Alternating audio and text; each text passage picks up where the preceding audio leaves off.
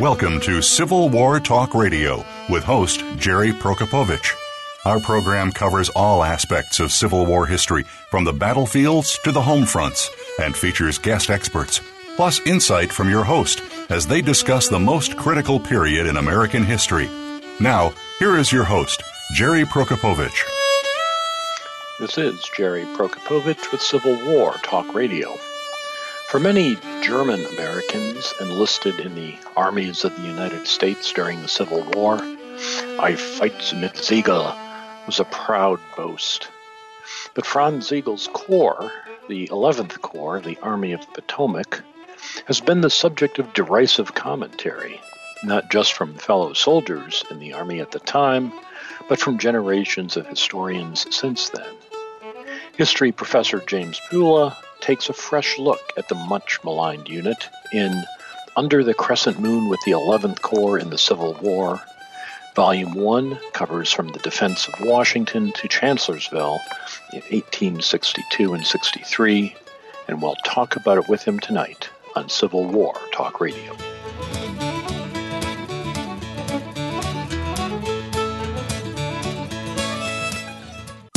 Streaming live, the leader in Internet talk radio, voiceamerica.com. Are you ready for a disaster? If you are like many people in the world, that answer may sadly be no. Disasters happen unexpectedly to people just like you every day. Tune into Preparing for the Unexpected with business continuity and disaster planning expert Alex Fullick. The show will not only help you better prepare for a disaster itself, but also to prepare you, your place of employment, and community for the aftermath, emotionally, financially, and with a better level of awareness and a stronger feeling of resiliency. Tune in Thursdays at 9 a.m. Eastern Time, 6 a.m. Pacific Time on the Voice America Variety Channel. Attention! If you're a parent, educator, social worker, or civic or religious leader, the most important program you'll hear this week is Exploited Crimes Against Humanity. Host Opal Singleton and her guest show how our children and others are being dangerously lured by predators through the dark web, social media apps, and games. Beyond that, the program looks at trends in human trafficking and more. You'll never think of the internet the same way again. Listen Thursdays at 7 a.m. Pacific Time, 10 a.m. Eastern Time on the Voice America Variety Channel. We're making it easier to listen to the Voice America Talk Radio Network wherever you go. In addition to listening live, you can check out information about your favorite talk show hosts, discover new talk show personalities, add shows to your list of favorites, and listen to all our show archives on demand. All from your iPhone, Blackberry, or Android. Download it from the Apple App Store, Blackberry App World, or Android Market, and get ready to tune in. The Voice America mobile app, powered by AirKast the Internet's number one talk station. Number one talk station. VoiceAmerica.com.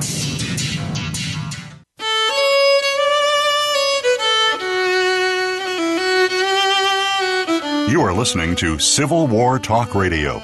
If you have a question or comment about our program, please send an email to prokopowiczg at ecu.edu. That's P R O K O P O W I C Z G at ecu.edu. Now, back to Civil War Talk Radio. And welcome to Civil War Talk Radio. I'm Jerry Prokopowicz, coming to you from the third floor of the Brewster Building on a balmy night, the last Wednesday in March 2018. Uh, is spring actually here? Perhaps it's supposed to be. Looks like it's 70 degrees outside. Very comfortable. Major League Baseball is getting underway uh, in another day, and uh, it, it's a pleasant time of year. But pleasant or not, I'm still not speaking for East Carolina University or the Brewster Building or for Major League Baseball or any other institution, just for myself. And likewise, my guest will do the same, speak only for himself, as we always do on the show the, uh, the lots of sports going on that concerns me particularly. The basketball college tournament is in, coming down to the final four, and my team is in it, not the East Carolina uh, Pirates, who I don't think won four games all year, but rather the University of Michigan Wolverines, my alma mater. This weekend they play uh, Chicago Loyola, which is the darling of the tournament, the underdog supported by Sister Jean, a nun who is in her 90s. Uh, my mom is in her 90s, rides her exercise bike every day, and she could take Sister Jean to the mat without any problem. And that's what Michigan will have to do to Loyola this weekend. Um, but we'll we'll just uh, have to wait and see how that works out. Here on campus, it's been uh, exciting to see how much there is to do compared to when I started here, and this is shocking to say it 15 years ago, when we had uh, a good lecture, it was kind of a big deal. Uh, last week we had the U.S. ambassador to Russia during the Reagan years come and give a talk, and they didn't even announce it. I missed it uh, because it was barely uh, barely publicized. But then uh, this past week, yesterday, uh, Professor Todd Bennett in, in our department here talked about the uh, CIA and its hunt for submarines, Russian submarines in this case, Soviet submarines during the Cold War underwater. Uh, it's a very interesting topic. He got a big grant to work on it. Today, uh, Charles Calhoun came back to give a talk on his book about U.S. Grant, which uh, we, we discussed here on the show several months ago in January, the new book this year on the presidency of U.S. Grant. And it was good to have Chuck back in town. A lot of his colleagues were at the lecture, including some retirees coming back to see him. So it was it was fun, and great to hear him talk about his work. Uh, of course, we get to do that here on the show at, at length, but it was good to hear him again discuss it with a, general audience. And it was really fun for me to ride a bicycle over there from uh, the flood lot, as it is colloquially colloquially known. The parking lot where I park my car every day tends to get underwater if there's a heavy rain. Uh, and there are alarms that go off. In theory, if it's raining so hard, your car might actually float away. That has never actually happened, but there's always a chance uh, I'm too cheap to buy an A parking pass. Plus, I need the exercise, so I buy a B level parking pass and park in the flood lot. And it's a long walk to the library where the uh, where where the the activities go on, the lectures. But as I mentioned last week, we've now got these bicycles all over campus. Lime bike, maybe you have it in your neighborhood, and I've started using them. Today, I took my phone out with the app using the lingo of the young people of the day. Uh, took a picture of the squiggly code on the back of the bike and it gave out a tone and a mechanical lock undid itself before my eyes and I could ride the bike away and I got to ride to the library then back to the flood lot where my car was and get it ready for uh, driving back here for the show. So I feel like I'm living in the the 21st century uh, for the first time. I'm also assigning an electronic textbook for the first time uh, for the fall. I'll talk about that another time. If you have any thoughts about that, I've asked my students, and they're they're mixed on the topic. Uh, on electronic textbooks as opposed to paper ones, uh, send an email. Let me know what you think. While you're at it, go to impedimentsofwar.org and uh, check out the schedule of people coming up on the show. Next week, Brian Downey, the webmaster of Antietam on the Web, will be with us. The following week, uh, Bill Penn and Daryl Smith of the Cynthiana Battlefields Foundation. Uh, William Penn is the author of Kentucky Rebel Town, Civil War Battles of Cynthiana and Harrison County. And then uh, April 18th, Berry Craig, author of Kentucky's Rebel Press. We've got two Kentucky uh, topics in a row, writing about the pro Confederate media during the secession crisis. And I've got a number of other interesting people who uh, I'm just working out which day they're going to be here, uh, getting that lined up. Uh, so we'll have them on shortly as well.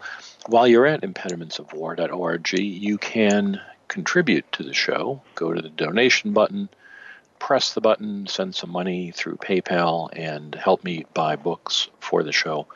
Uh, or whatever I want to buy, perhaps a Subway sandwich like the one I had for dinner five minutes ago.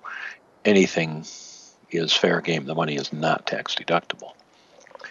Now, just before we get to tonight's book, I want to say uh, a word about it. Every week I read a book for the show, and uh, sometimes I'll, I'll, say to my wife, you know, oh, I've got to read the, the book. I, I, can't stop and talk now. I'm busy.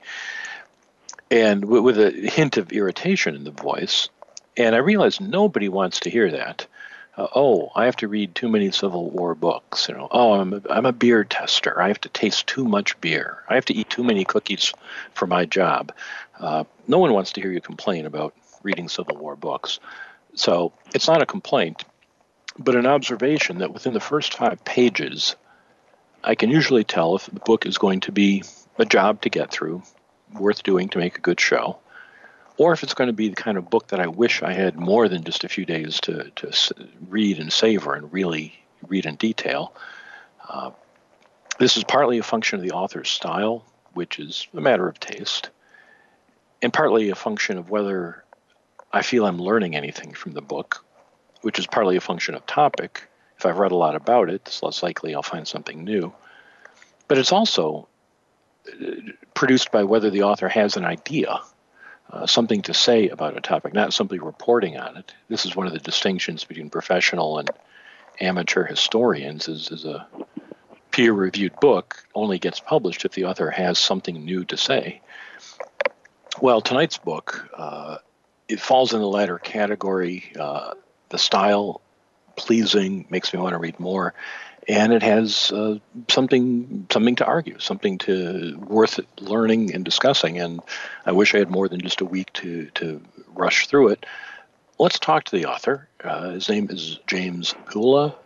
He is a professor. Uh, let's let's let him tell us. Uh, Jim, are you there? Yep, I'm there. Hi, hi, Gary. Nice to meet you. Oh, good. It, it, Jerry, not Gary. Jerry. Um, and let me ask you about your last name. Make sure I'm saying. Could you pronounce it so I'm saying it right? Pula. Pula. Okay, yep. got it right. Um, and you, I'm checking the dust jacket. Uh, the professor of history at Purdue University Northwest. Yes, um, sir. Is is that like? Um, I used to teach a few classes at IPFW when I was in Fort Wayne. Is, yes, is exactly. Purdue Northwest the same kind of setup? Yeah, exactly. It's one of the five regional campuses. Well, if you count the main campus, five of Purdue University. It's about oh an hour east of Chicago, pretty close to the uh, Michigan border and Lake Michigan. So it's northwestern Indiana. Okay. So are you in the central time zone? Are you in the yes. penumbra of Chicago? Yep, we're in the central time zone, which causes all kinds of problems because we're just inside the border and a lot of our students and faculty live in the eastern time zone. So it takes a little adjusting, but we manage. Well, back when I lived in Indiana, it was back in the, the days when they didn't follow daylight savings time, and, and half the year we'd be on one zone and half the year on the other, and that was confusing. Um, that was confusing, but from our standpoint, it was a little bit better because uh, during football season we were on the same time zone as the main campus. Now we're ah. always different. So to go to a noon football game, you have to get up about six in the morning. that that that's problematic. I can see that. yeah. So, um, what brought you to writing about the 11th Corps in the Army of the Potomac? Well, I was interested in the Civil War, and I was reading in high school Bruce Catton's books. And uh, when I got out of college, my parents gave me uh, Mark Boatner's Civil War dictionary as a graduation present. And leafing through there, I ran across uh, General Krzyzanowski, who I was surprised I had never heard of since I had read about the Civil War. So I kind of got interested in him and in graduate school, I did a biography of him as my dissertation. That involved a lot of work on the uh, 11th Corps that he served in. Uh, so I became interested in the Corps and some of the people whose memoirs uh, I read and so forth. And uh, uh, it's, it's sort of a mushroom from there, I guess, over the years. I was lucky to be in Washington, D.C. for about 10 years, so I had easy access mm. to the National Archives and some of the other resources around there, and uh, actually did research probably over a, a total of maybe 20 years or so for before this finally came to fruition. So, uh, talk a little bit uh, about what people have traditionally written about the 11th Corps. well, most people um, who write about the 11th Corps uh, talk about it in the wake of Chancellorsville, the stereotype of the 11th Corps running away at Chancellorsville, and then that following through in Gettysburg and running away, and then being sent west because the Army of the Potomac essentially didn't want them. Um, which the latter part of that, to a certain extent, is true. Uh, but what I've tried to show is that the 11th and 12th Corps were both um, somewhat persona non grata in the Army of the Potomac because they had served under Pope. And Pope, of course, was a rival to McClellan, and much of the high command in the Army of the Potomac were McClellanites. So they never really accepted the 11th and 12th Corps as part of the original Army of the Potomac, and that's one reason why those two, other than the fact that they were the two smallest corps, were sent west in 1863. And I think the other the other element in this is the atmosphere in the country in the 1850s. You have a political party, usually called the Know Nothings, uh, who were fairly strong and significant into the mid and late 1850s, and they elected some senators. Several state governments were controlled by them. They were essentially an anti-immigrant party, and the Germans, as the largest, most uh, prominent group of newcomers in the 1850s, bore the brunt of much of their uh, their anger. So you had a combination of anti-immigrant in general, anti-Catholic, and anti-German in particular sentiments in the country. Uh, and then you had the fact that much of the Army of the Potomac viewed them as um, interlopers, uh, not really part of the Army, uh, which led which created an atmosphere if something goes wrong, you know who you're going to blame. And certainly at Chancellorsville, something went wrong. Well, that that's certainly true, and we'll we'll take a short break, come back, and talk about uh, uh, more about the the lead up to Chancellorsville and what happened at that battle. Our guest tonight, James Pula, is the author of Under the Crescent Moon with the 11th Corps in the Civil War. We're talking about Volume 1 tonight. Maybe we'll talk about Volume 2 as well. And we'll do that when we come back. I'm Jerry Prokopowicz. This is Civil War Talk Radio.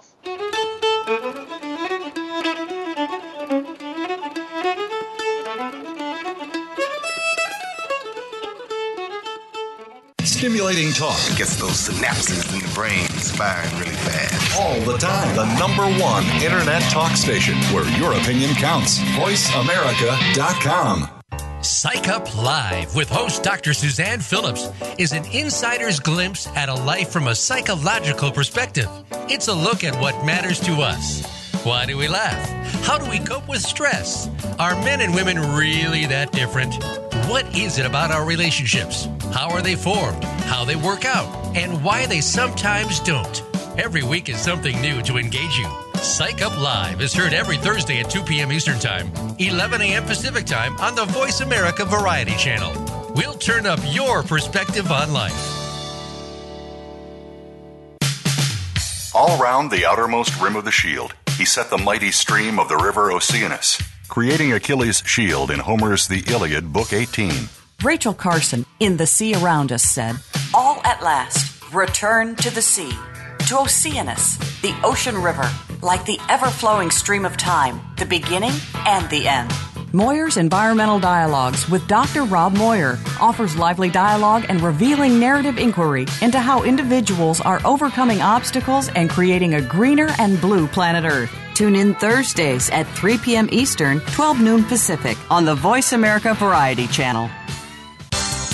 The latest business information is made simple with the Voice America Business Network.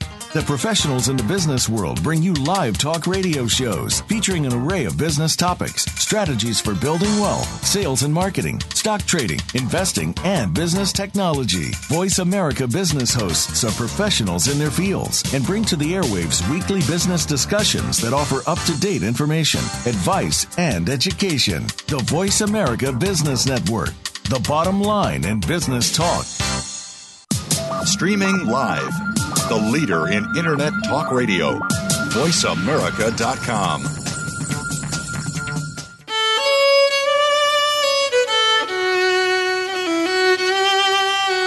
You are listening to Civil War Talk Radio. If you have a question or comment about our program, please send an email to prokopowiczg at ecu.edu.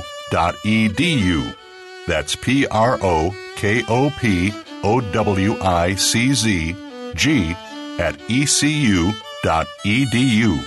Now, back to Civil War Talk Radio.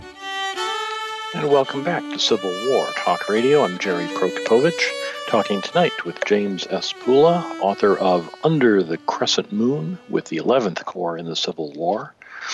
In particular, I'm looking at Volume 1 from the Defenses of Washington to Chancellorsville, 1862 to 63. Uh, Jim, we were talking about the, the Know Nothing Party and the, the prejudice against immigrants in the 1850s that contributes to the Army of the Potomac's attitude toward the German, uh, to the, the largely German 11th Corps.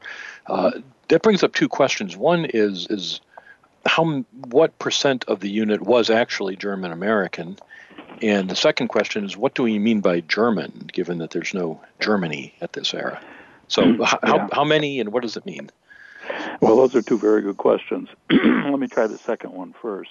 Sure. Uh, you know, there was no Germany, as you as you rightly pointed out. So, when we say German, we're talking largely of German-speaking peoples from the various German states including portions of Switzerland and, of course, Austria and so forth.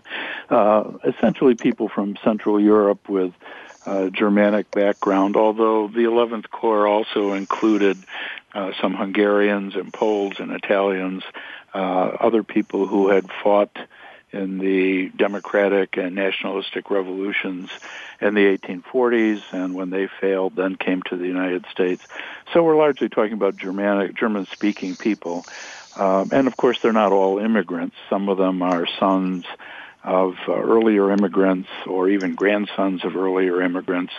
If you, well, there was a um, memo prepared uh, um, by General Hooker right after Chancellorsville, and he listed the different regiments in the 11th Corps that he considered to be German. And then he also listed a few that were mixed. So when you're talking about German, you're talking about largely uh, either immigrants or first generation uh, German speaking uh, people. Uh, so if you go by that, about 43% roughly of the 11th Corps could be said to be made up of German soldiers. And that's obviously a rough estimate because mm-hmm. if you take the 26 Wisconsin, for example, there were uh, eight companies of largely German speaking people uh, two companies that were mixed, mostly Native Americans who were thrown in. So unless you go through every regimental muster roll and count every single person and uh, where they were born and what their name looks like, that's probably about as close as you're going to get as uh, 43 uh, percent of the Corps. But one yeah, reason why it was let me German, interrupt when you yeah when when, when you said uh, Native Americans, you're using that in the 19th century. Yes, yes. Uh, people born in the United States who were not of German heritage in this instance. Yeah. Right. Not not yeah. American Indians. Exactly. No. Exactly. Okay. Not not. We we get so people. used to using the language of the era we read about. that's right. You know, yeah, that's I'm sorry. Right. I, I interrupted you. To, Go ahead. Yeah, we need to explain things sometimes. yeah. Part of its reputation is that you know, originally a lot of the German regiments were segregated, if we can use that term, uh, into uh, a division led by Ludwig Blenker, another German uh, emigre who settled in the United States. And it was generally referred to as Blenker's German Division. Uh, and that really formed the nucleus of the corps that then participated under John Pope. So it already had, uh, at that time, almost 100% German uh, soldiers in it. And then later, as other units were added, that became more and more diluted. But the reputation as a German outfit continued even even afterwards. I, you made an interesting point in the book that uh, the the American corruption of, of Deutsch uh, for German oh. into Dutch it, it carried becomes a slang term and, and sort of pejorative term for Germans. Uh, yeah, exactly. They're referred to as Dutch, and this happened before the Civil War. Even uh, people being referred to as Dutch because of the German word uh, Deutsch or Deutschland for Germany uh, being corrupted into English, so that uh, uh, sometimes when you read things about the colonial era, even in Pennsylvania, people are referred to as as Dutch, and they're really not Dutch; they're German. So again, you have to be a little careful of the terminology and what it really represents in a given period. Now, let me ask you about the research behind this book. Since you're you talk in the introduction about how, how you've read all these traditional versions where the the German 11th Corps runs away at Chancellorsville, runs away at Gettysburg, and mainstream historians more or less just retell the tale. Uh, you sought to do something different. What what kind of sources do you have to go to to try to revise this version? Well, what I tried to do as much as possible is to go back to the uh, original sources. You know, obviously, when you're using the uh, after action reports in the official records, sometimes you have to take them with a little grain of salt because uh, usually the writer doesn't want to look bad. But mm-hmm. if you mm-hmm. go back and look at as many diaries, newspaper articles, uh, articles in the National Tribune where veterans would write in and debate things, if you if you get enough of those together, you begin to get an idea of, in general, what you think may have happened. Uh, and it's it's always difficult because you take one person in a regiment, let's say at Chancellorsville, uh, you're in a line in a regiment, maybe a couple of ranks deep, and part of it's in the forest and part of it is out in plain view. On one end of the line, somebody writes that they fought valiantly and fell back slowly. On the other end of the line, they said, "Oh, our line was broken and and my company ran away." Well, two people in the same regiment might really have two different experiences depending on where they are and what happened to them. So you try to piece it together like a puzzle, and in the end, uh, I always tell my students, uh, historians are like Judge Judy on TV. uh, you you ask questions and you try to gather evidence, and then you come up with the best plausible answer to what happened that you can possibly think of. So, uh, I was trying to be Judge Judy here and go back to the original uh, materials. And now some of it's kind of interesting. Uh, historians don't use numbers a lot. Mm-hmm. We throw numbers around sometimes uh, like oh, so many casualties and so many this and so many that. Uh, but one of the things that struck me as I started to look at this uh, is some of the numbers. For example, if you look at some of the authors who write about Gettysburg, one of the things they point out a lot is, oh, the 11th Corps had a lot of a lot of people who were captured. Mm-hmm. What do they base that on? They base that on uh, usually the data from the official records, and usually it's not really captured, it's captured and missing. Well, if you're fighting north of town, and the battlefield at the end of the day is in the control of the Confederates, then some of those people who are listed as missing are dead. Some of them are wounded. Some of them maybe have escaped and show up uh, later on. So they're not all captured. And interestingly, if you look at Gettysburg, for example, the number, or the percentage, I should say, the percentage of captured and missing in the First Corps on July 1 was higher than it was in the 11th Corps. Hmm. No, no one would ever suggest that the First Corps didn't fight well, but we use the same data then to impugn the 11th Corps, saying, "Wow, they lost all of these prisoners," without thinking about what that number really means. So one of the things I tried to do was really compare casualties.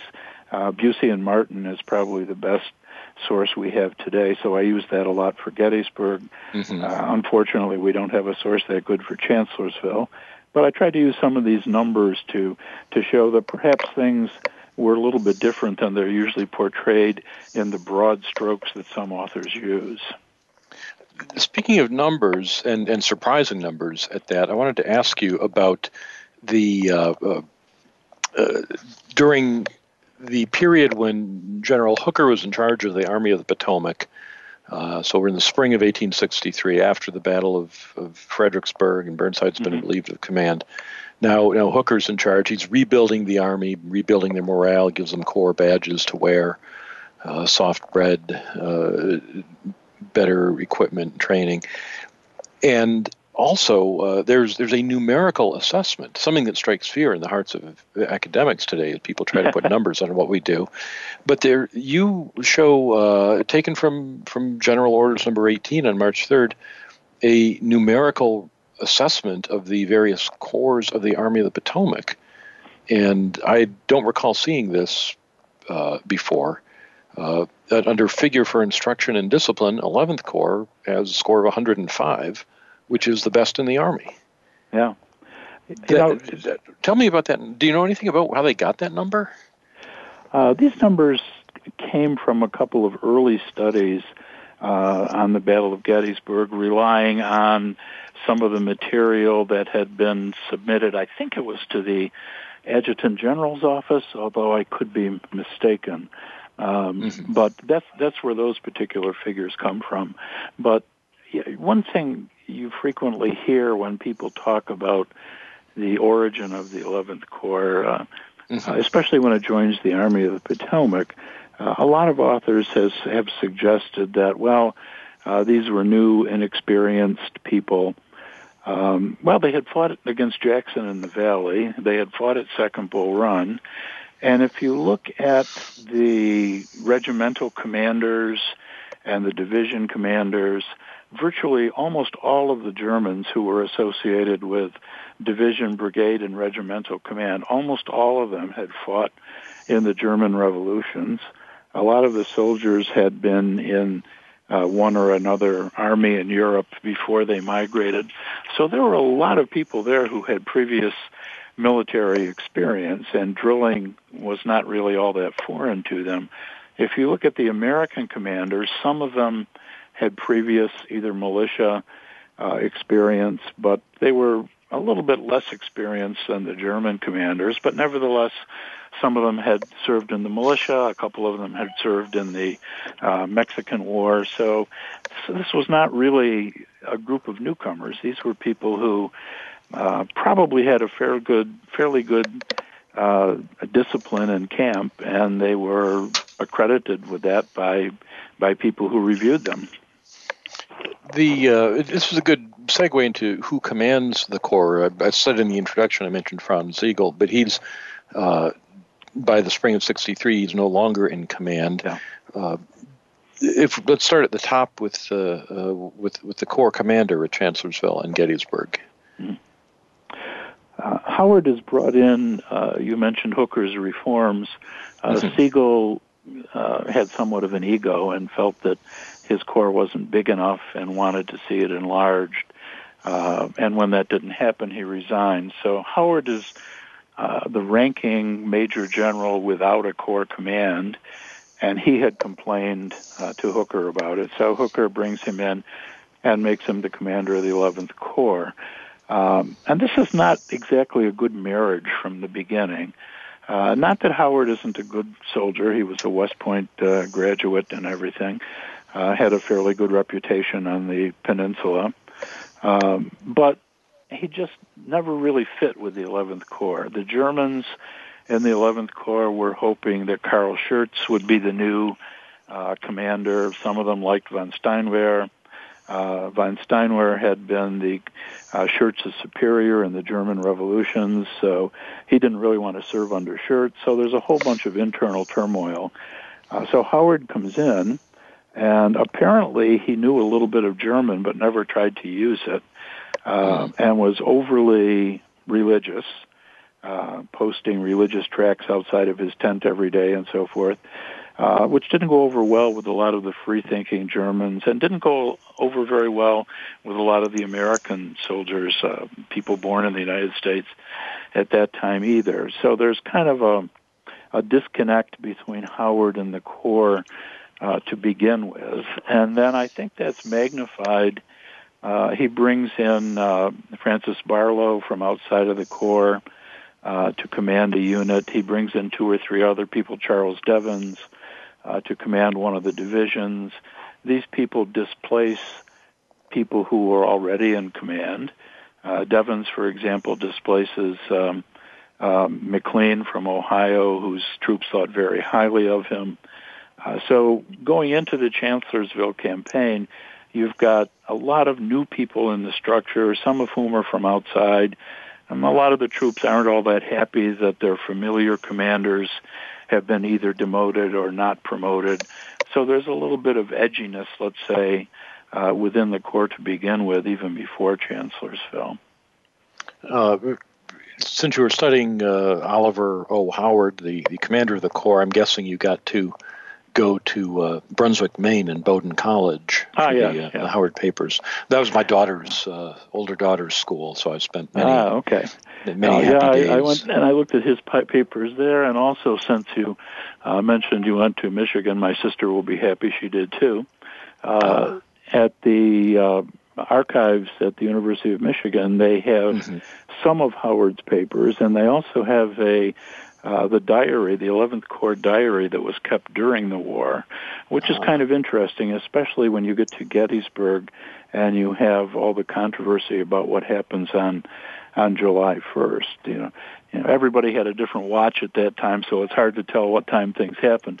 But it's interesting to look at the log that was kept that day and the times that they give for when different things happen in the logs, because at least at least the log is consistent with itself, so you can get some mm-hmm. general idea of when things are happening in relation to other things, and that's fairly interesting.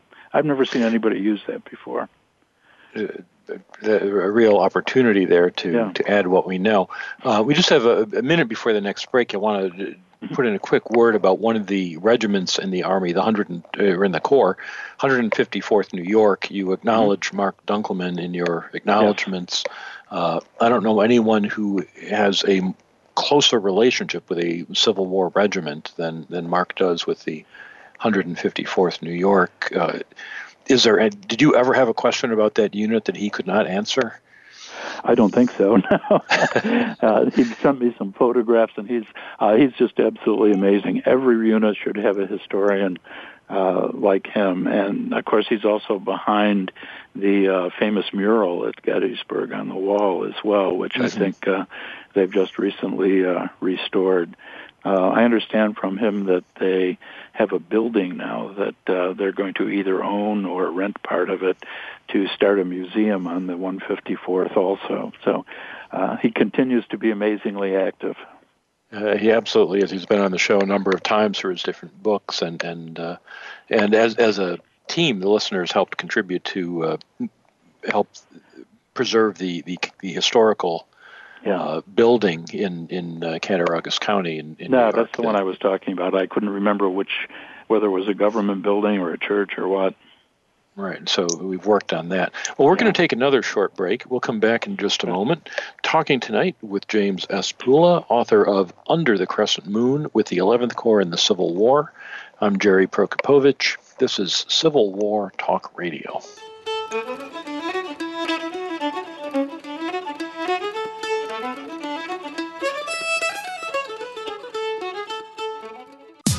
Streaming live.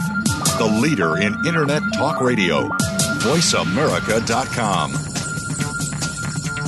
If you think you've seen online TV before, let us surprise you. VoiceAmerica.tv is online now. The leader in live internet talk radio has done it again. Multiple channels, a state of the art viewing experience, live and on demand programs streaming 24 hours a day. It's exactly what you want, when you want it. VoiceAmerica.tv. From health and wellness to business, sports, and everything in between. Discover our new world. Visit VoiceAmerica.tv now and experience the future of online television. VoiceAmerica.tv.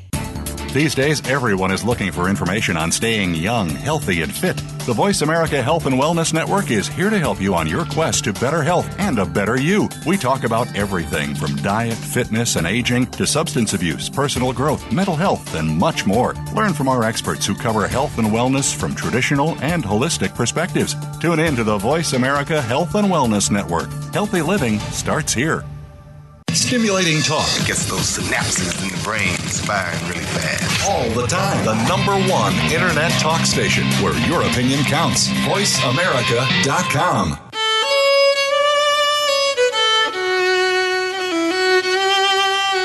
You are listening to Civil War Talk Radio. If you have a question or comment about our program, please send an email to prokopowiczg at ecu.edu. That's P R O K O P O W I C Z G at ecu.edu. Now, back to Civil War Talk Radio. And welcome back to Civil War Talk Radio. I'm Jerry Prokopowicz, talking today with James Pula, author of Under the Crescent Moon with the 11th Corps in the Civil War.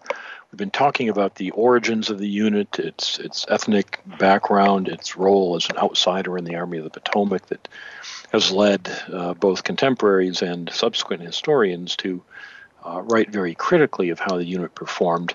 Uh, uh we talked about that in our first two segments. Here in our last segment, we need to talk about the Battle of Chancellorsville, where the unit's reputation, for better or worse, uh, is first formed.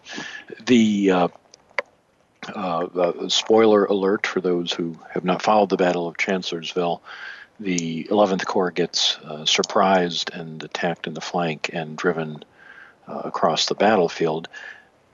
The in, in the popular version, the 11th Corps is completely unprepared and just sitting there boiling coffee, and suddenly Stonewall Jackson comes out of the woods, and uh, uh, no one expects it, and it's a huge disaster for the for the Union forces one of the things your book makes very clear is actually there was a lot of warning uh, for the Corps that uh, Stonewall Jackson or somebody in gray was was moving toward the unit's flank.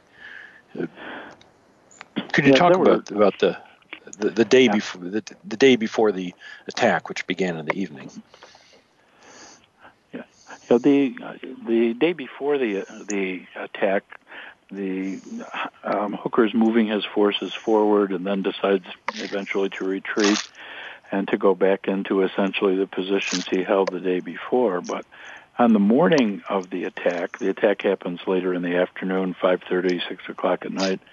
But on the morning of the attack, um, from General Sigel, um, Sickles' headquarters, uh, the Third Corps, they could see Confederates marching off to the south and west and Sigel actually, uh, Sigel, I keep saying Sigel, Sickles actually uh, advances some units to engage the rear guard of what was actually Jackson's flanking march. But from there west, you have a whole series of a couple of dozen uh, reports that have survived at least, there probably were more, of people sending back warnings from the picket line, from scouts, that uh, Confederates were moving off to the west and this went on all morning and into the early afternoon.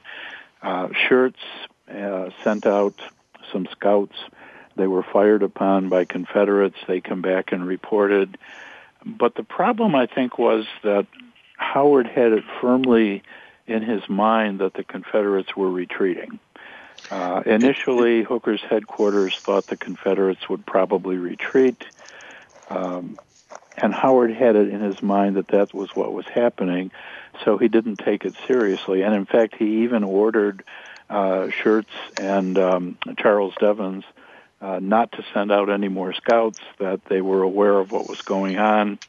Uh, later in the afternoon, he ordered the troops to stand down and have dinner early because they'd probably have to get up early in the morning to pursue the Confederates the next day. And then when General Sickles calls for reinforcements, uh, Howard sends Barlow's brigade to reinforce the Third Corps, uh, his only reserve, uh, and he makes no provision whatsoever for replacing it or for contracting his lines to account for the fact that that that group is now missing. And on top so, of that, so, well, uh, he goes let off. with- just yeah, uh, go ahead. uh, just just to align in, in our listeners' minds, uh, this is in, in May of 1863, and Hooker, in general, is marching around Lee's left or western flank.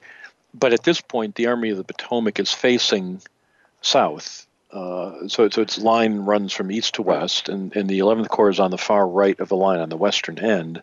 Western end, exactly. And as they and as these scouts see troops moving from east to west across their front, th- those are the troops that Howard and, and Hooker, for that matter, think are retreating back toward Richmond. Yep. When Yeah, we already we know what, that they're going off to the west end of the Union line to, to launch a flank attack. yeah, And I, I was amazed how many reports you had of, of, of going back to the headquarters saying, "Hey, these guys are marching to the west." Yeah, I didn't count them, but there's at least a couple of dozen. And there's really two alternatives. They can be marching south and west to go off to Gordonsville or to one of the Confederate supply bases in that area, uh, and eventually swing south toward Richmond. Or they can be marching south to Richmond. And if you look at, as you said, the 11th Corps is facing south. They're facing Confederate pickets and lines that are opposite them. Jackson's march, as he goes west, it turns south for a while at Catherine Furnace. So if mm-hmm. you're in the Third Corps headquarters, where General Sickles is, you see the Southerners marching directly south. And he reports to Hooker that they're marching south. Everybody assumes they're retreating. And that's when Sickles decides to engage the rear guard. Well, after they go south for a little while, they turn west behind the cover of the trees, and it's the 11th Corps pickets who are out a mile or so ahead of the lines that spot them running, uh, uh, marching off to the west, uh, and report this back repeatedly to to headquarters. When you get later into the afternoon, uh, as Jackson marches around the west and then begins to head north behind the flank of the 11th Corps, you have several reports from the pickets there that the Confederates are forming. Uh, Captain Hubert Dilger, who most of your listeners uh, probably know, the famous artillery uh, captain in the 11th Corps, hops on his horse and takes an orderly and trots out beyond the 11th Corps line into the woods. Uh, and he's shot at and cut off and has to go north toward the river before he can go east. And he ends up at Hooker's headquarters and says, you know, there's Confederates over there in the woods and they're forming for an attack. Uh, and he's told, you know, not to worry about it, to go back to his unit. So he goes to Howard's headquarters. Howard's not there. He's off accompanying Barlow's brigade. So there's plenty of warning, but uh, General Howard simply is convinced the Confederates are retreating, uh, not to worry, and to compound the problem, not only does he go off uh, with Barlow's brigade to support the Third Corps and only comes back a few minutes before the attack, but before he leaves, he leaves an order for the troops to be fed and to stand down. So you start getting all of the commissary wagons and cattle and stuff coming up close to the line so that when the attack begins, you've got all of these um, uh, support wagons and, and cows and everything up mixed up very close to the front line, which makes it even doubly hard for the troops who are trying to deploy to meet the attack uh, to actually get in any kind of reasonable semblance of a line. So there's surprise, but it's not surprise in the sense of no one knowing they're there. It's surprise more of the Army commander than it is necessarily of the troops, if that makes any sense. It, it does. Were were any regiments facing westward toward Jackson's attack? Any local Yeah. commanders uh, turn their units 90 degrees to be ready for this? At the very end of the line, the very western end, the open flank, there were two regiments of Von Gilsa's brigade that were um, uh, brought back facing west at the end of the line, uh, refused at the end of the line. One of them was a relatively small veteran regiment. The other one was a, a fairly large, uh, brand new regiment of 90 day uh, troops uh, who hadn't been in action before. The only other troops actually facing west, where the Confederate attack came from, were two regiments um, from Carl Schurz's division. Uh, Schurz had asked Howard for permission to move one of his brigades to face west when all of these different uh, warnings started coming in. And Howard said no. So Schurz took his two reserve regiments on his own authority, the 58th New York and 26th Wisconsin, and had them sent them a little bit farther north and to the west, facing west. So, and they were separated from the other two regiments by probably close to a mile. So there was no continuous front facing west, just two regiments at the end of the line and then two behind the line, uh, probably three quarters of a mile to a mile away.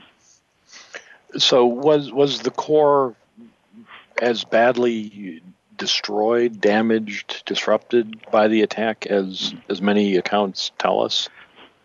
Well, it suffered. It suffered greatly. Um, I think it's credited if I remember uh, correctly, officially with about 18.5, 18.6 uh, percent casualties, which puts it right about in the middle of the uh, Union Corps for Chancellorsville. But if you deduct Barlow's brigade, which went off to support the Third Corps and was never really involved in the fight at all, and you only count the troops who actually were there and were engaged, uh, it lost about 24%, which is almost a quarter uh, of all of its troops. Um, you don't you don't lose 24% when you're running away. So clearly somebody was doing doing a lot of fighting here, and they held up Jackson for a couple of hours, uh, eventually falling back to a position where they uh, ran into reinforcements from some of the other corps and were able to stop the Confederate uh, attack at that point. Now, since we only have a few minutes left, uh, and I want to assure listeners the description of the attack uh, of the the day of the attack and then the attack itself really forms the heart in many ways of this book, and it's worth reading in detail. But just because we're we're just on to the last two minutes, was there an immediate reaction in the Army of the Potomac that uh, oh the Dutchman ran? Uh, yeah, very definitely. Uh, most of the rest of the Army of the Potomac blamed the 11th Corps in general and the Germans in specific.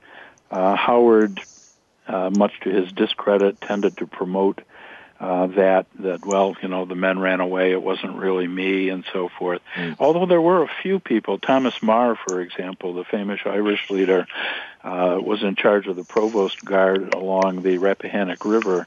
Uh, I'm sorry, the Rapidan River, and uh, you know, he wrote later on in an Irish newspaper saying that uh, he was in command of the provost guard, and they were rounding up people from who left the battlefield. And uh, I'm paraphrasing him. He said that uh, very, very few of them had a Teutonic accent, and there were a few other people.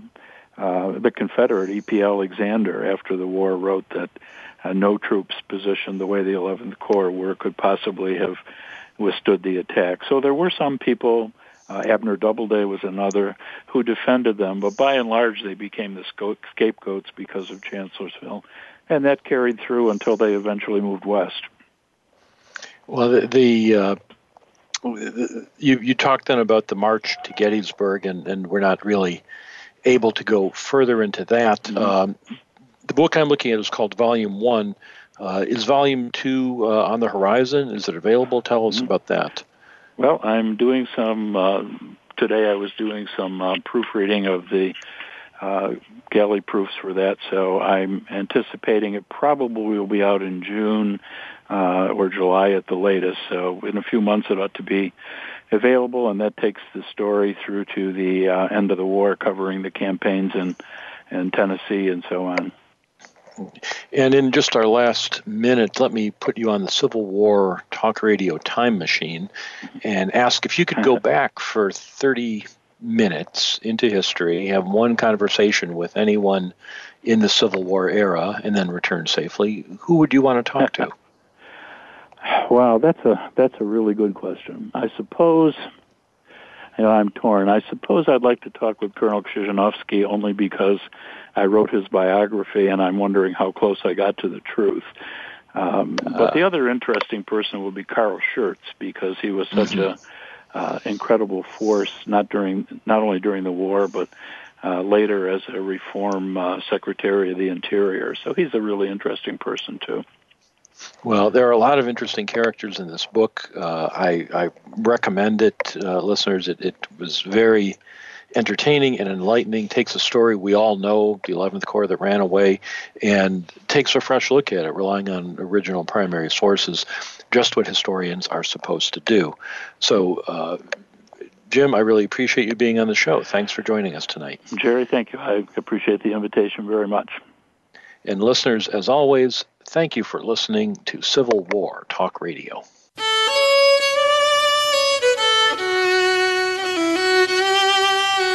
Thank you for embarking on a part of American history this week. Civil War Talk Radio with Jerry Prokopowicz can be heard live every Wednesday at 4 p.m. Pacific Time, 7 p.m. Eastern Time on the Voice America Variety Channel. Have a good week.